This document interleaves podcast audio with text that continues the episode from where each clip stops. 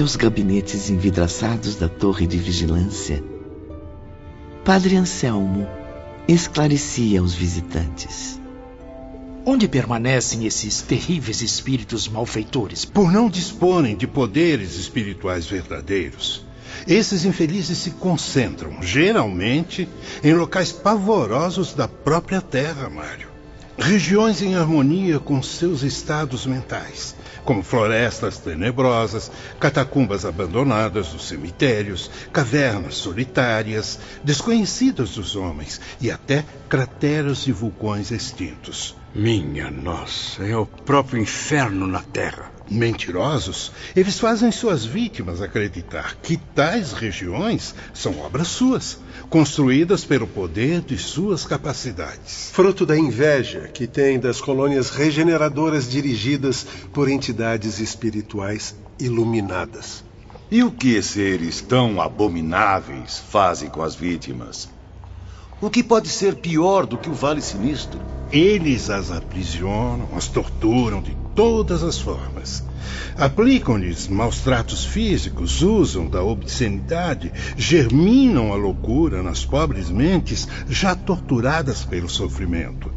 Finalmente, castigam suas presas com punições e tormentos que os senhores jamais poderiam imaginar, muito menos suportar. Mas uh, se tais espíritos são mesmo tão poderosos, como derrotá-los? Nossos trabalhadores especializados, iluminados pelo progresso que alcançaram, não são afetados por esses obsessores. São imunes. Dominam o próprio horror com sua força mental. As lentes de seus telescópios magnéticos descem às mais estranhas regiões da Terra, assim como seus elevados pensamentos cristãos. E não vacilam.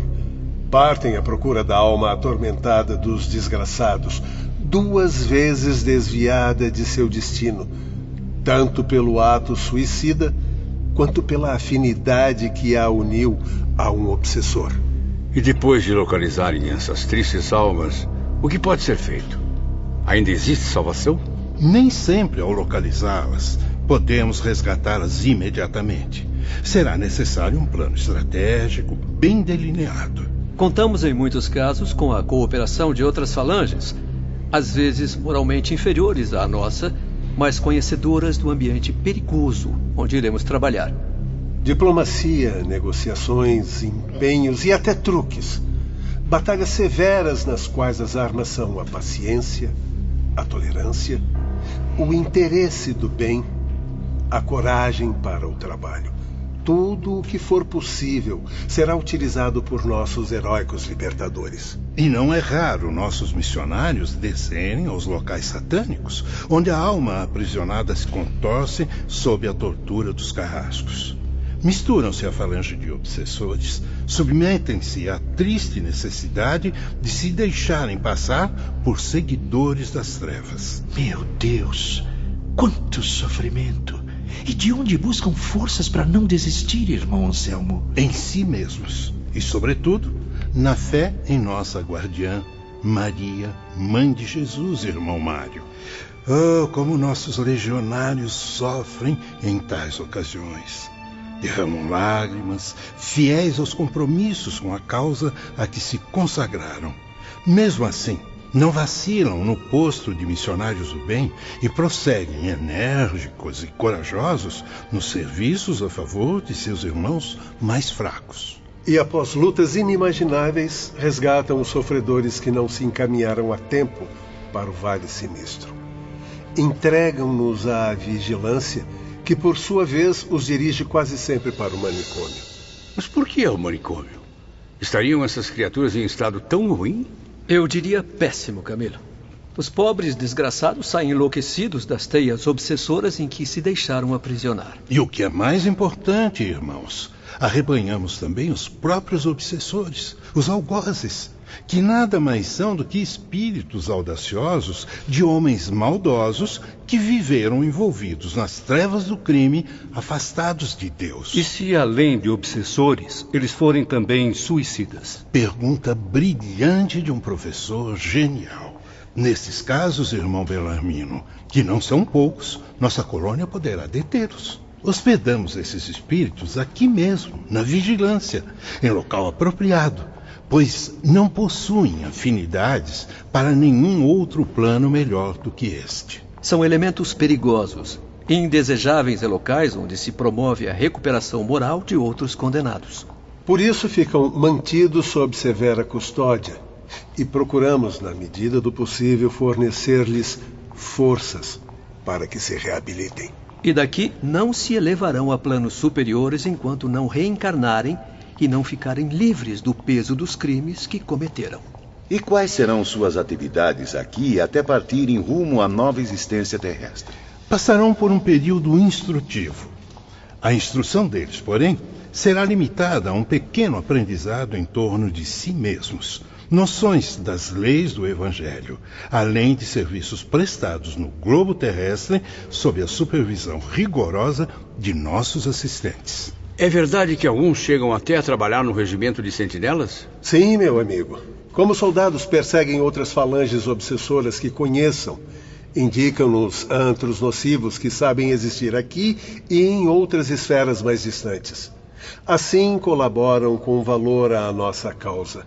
E isso, é bom esclarecer, será levado em conta na programação de penitências que sofrerão. No caso de serem somente obsessores, não suicidas, o que ocorre com esses espíritos? Neste caso, não temos permissão para asilá-los. No entanto, nosso serviço de socorro irá encaminhá-los aos postos de abrigo existentes nas zonas de transição, espécie de postos policiais do mundo invisível. Uma vez nesses locais, distribuídos em toda a parte, terão o destino que melhor convier à sua condição de espíritos inferiores. Pobres desgraçados. Ficarão então desamparados? Irrecuperáveis? Jamais, irmão.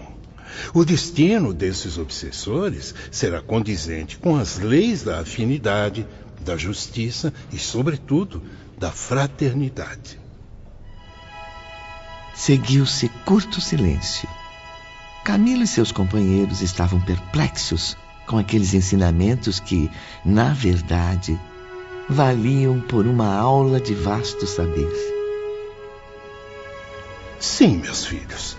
Assim é que fatalmente teria de acontecer, pois o próprio Nazareno afirmou que o bom pastor deixa o rebanho obediente amparado em seu redil e parte em busca da ovelha perdida, só descansando após reconduzi-la, salva dos perigos que a cercavam.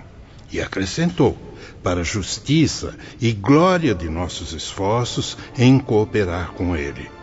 Das ovelhas que meu pai me confiou, nenhuma se perderá. Entardecia. As sombras se acentuavam no horizonte.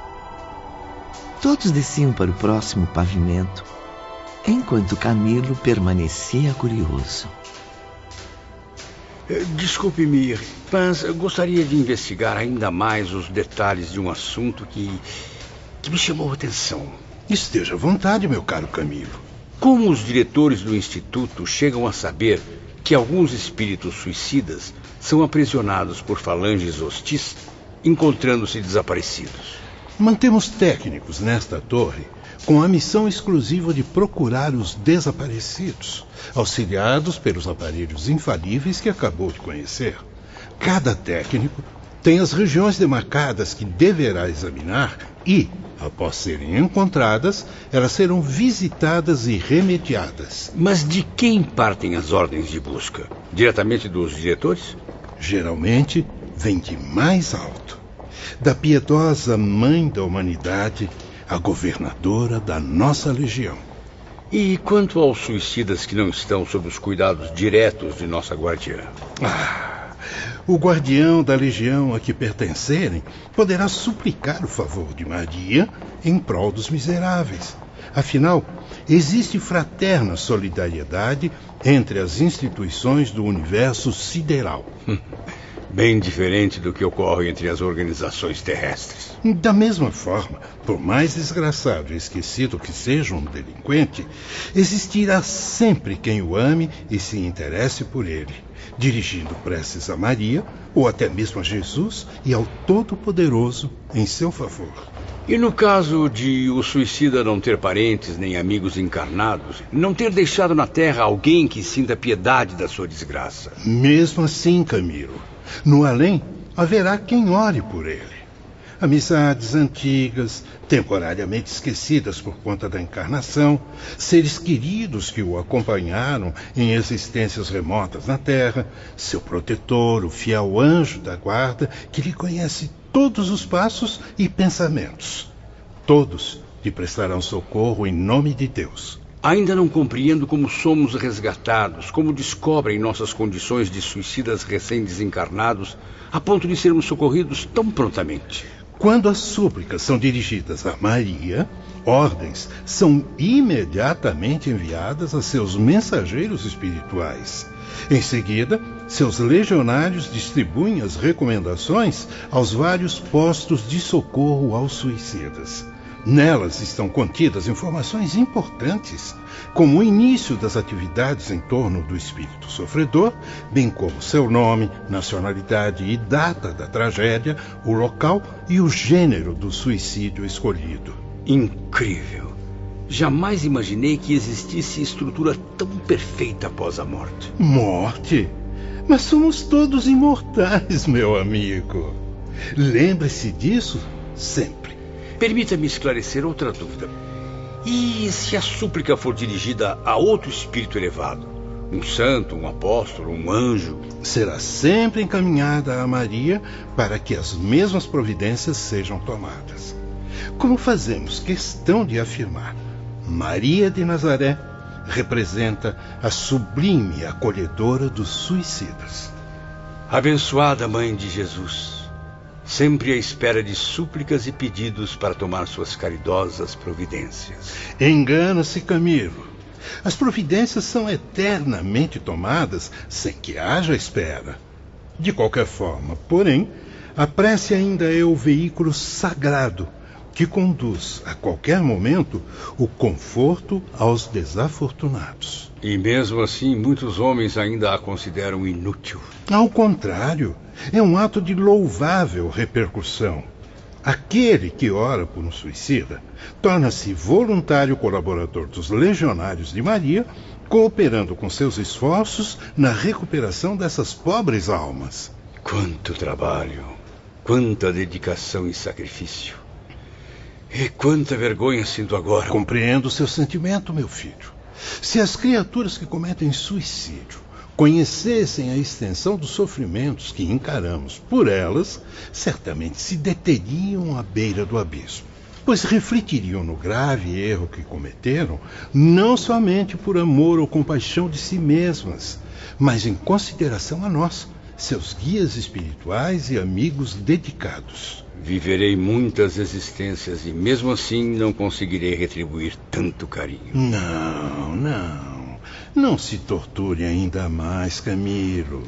Se suportamos inúmeras batalhas e desgostos, é porque Deus nos dá forças para o dobro.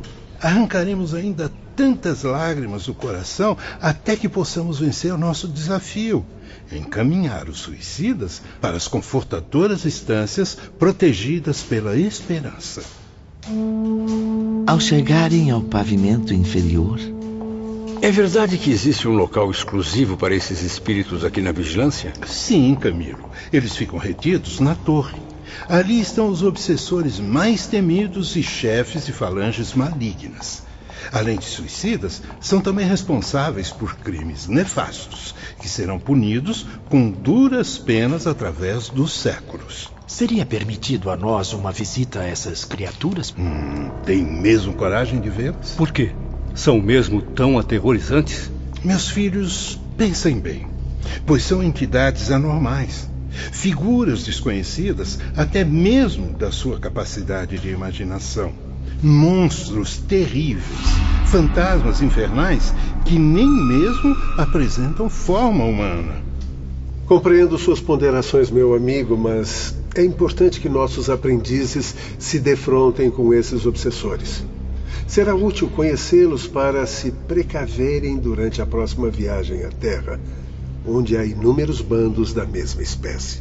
Sim, Dr. Carlos. A diretoria do hospital já me informou sobre o programa instrutivo dos aprendizes. Concordarei, portanto, em apresentar-lhes um pequeno panorama do local onde os criminosos ficam alojados. Como alguns já sabem, eles permanecem bem ali, na torre à nossa frente. Ali estão localizadas as chamadas prisões, onde são vigiados dia e noite como jamais o seriam na Terra. É bom esclarecer que tais obsessores já se encontram em vias de regeneração. Suas consciências vivem os primeiros remorsos. Acovardam-se com os fantasmas do futuro. Já percebem o que os espera na angustiosa penitência que haverão de sofrer, mais cedo ou mais tarde. Não sairão daqui antes que se arrependam, mesmo que permaneçam enclausurados durante séculos, o que não é muito provável que aconteça, meus amigos. Provavelmente deverão reencarnar nos próximos anos. Oh, meus filhos, vocês que iniciaram os primeiros passos nos caminhos redentores dessa ciência divina. Vocês, cuja visita tanto me honra e orgulha. Colaborem comigo e meus auxiliares. Colaborem com a direção desse instituto responsável por tantos destinos. Ajudem os servos de Maria, orando fervorosamente por essas ovelhas desgarradas. Que esse gesto de caridade seja o primeiro passo rumo à sua longa caminhada de reparações. Orem, meus amigos, e creiam, acreditem que terão começado as ações para a confirmação do seu progresso. Que assim seja. Antes da visita, porém, gostaria que esclarecesse mais alguns detalhes sobre o confinamento. Não pensem que os espíritos obsessores são maltratados, que os deixamos abandonados na torre. Ao contrário, eles são assistidos por zeladores dedicados Levando em conta a ignorância dessas criaturas, a única atenuante com que podem contar é o nosso apoio, oferecendo-lhes ensino e esclarecimentos. Elementos com os quais combatam eles mesmos as trevas que os cercam. Para isso, caçando sua liberdade, de que muito e muito abusaram, oferecemos a eles nossos iluminados conselheiros vultos experientes no segredo das catequeses de nativos das regiões mais selvagens da Terra. Podemos encaminhar os aprendizes ao gabinete de fiscalização geral? Perfeitamente, Dr. Carlos. Venham e assistirão a tudo por intermédio de nossos aparelhos. Encaminharam-se a um vasto salão de mobiliário sombrio, objetos de estudo e diversos aparelhos para transmissão de som e imagem. Sentem-se, meus filhos. Eis em que consistem as chamadas prisões nesse recanto tão triste do Instituto Maria de Nazaré. Concentre-se. Logo irão sentir-se no interior de uma extensa galeria, ao estilo das construções portuguesas. Não sei se as ondas magnéticas veiculadas por esses aparelhos tinham o poder de se infiltrar no nosso organismo. Não sei se a sensação vinha de nossas mentes ou da força mental dos mestres do magnetismo psíquico. A verdade é que, naquele momento, tínhamos a impressão de que caminhávamos realmente por aquela escura galeria, o que nos causava profundas impressões de angústia e, temor. Camilo tem razão. Tudo era tão nítido que eles não apenas ouviam e viam, mas também sentiam aquela atmosfera pesada. De um lado e outro da galeria, os calabouços apresentavam-se aos seus olhos surpresos. Surpresos, Ivone. Sobretudo pelo fato de não serem masmorras semelhantes às da Terra. Eram pequenos recintos para estudo e moradia tais como sala de aula, refeitório e dormitório, com conforto suficiente para não humilhar o recluso a ponto de revoltá-lo.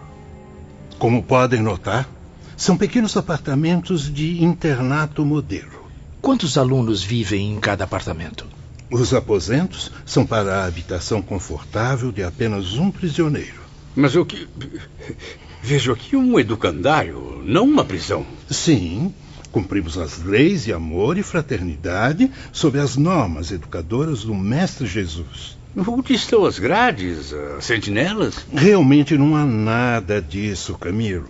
Como percebe, não nos cumpre castigar quem quer que seja por mais criminoso que se mostre, uma vez que nem o Cristo o fez.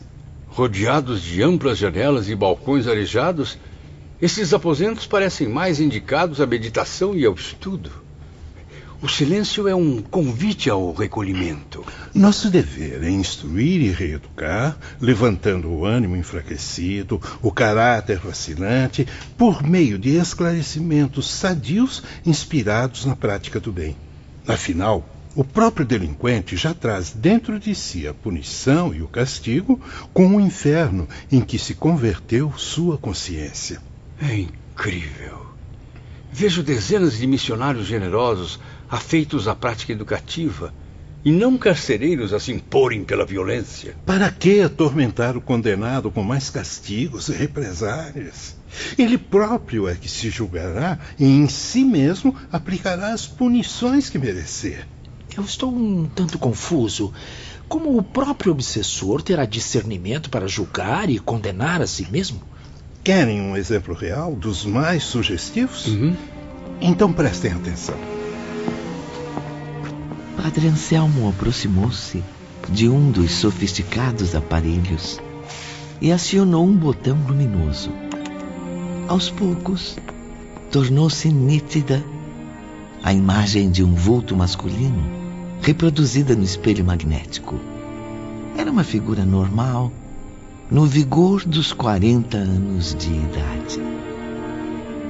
Eis um dos temíveis obsessores, chefe de pequena falange de entidades maldosas, portador de múltiplos vícios e degradações morais, criminoso e suicida arrastou ao seu abismo quantos desencarnados e encarnados pôde seduzir e convencer a segui-lo. Lembro-me dele logo que chegou ao Instituto. Tentei por diversos anos me aproximar, oferecer-lhe os tratamentos necessários, porém jamais obtive êxito. Seus crimes são tão graves perante as leis divinas que eu não ficaria admirado se, de uma hora para outra, chegassem ordens superiores para uma reencarnação fora do globo terrestre, num planeta ainda inferior à Terra. Ou para um estágio espiritual em seus arredores, nos quais, num período relativamente curto, poderia reparar erros, o que na Terra demoraria séculos. Isto, porém, seria uma medida drástica, contrariando a caridade do nosso bondoso mestre. Como nosso princípio é o de sempre seguirmos os ensinamentos cristãos, preferimos esgotar todos os recursos legais para convencê-lo ao arrependimento e à regeneração. Maria intercedeu por esse infeliz junto ao seu divino filho, enquanto recomendou a nós toda paciência e amor. Assim mesmo, sendo um prisioneiro como vem, recebe toda a assistência moral, espiritual e até física, se assim posso dizer, que a sua natureza brutal necessita. A moral cristã, que absolutamente desconhece, é fornecida a ele diariamente como alimento indispensável à indigência em que se encontra.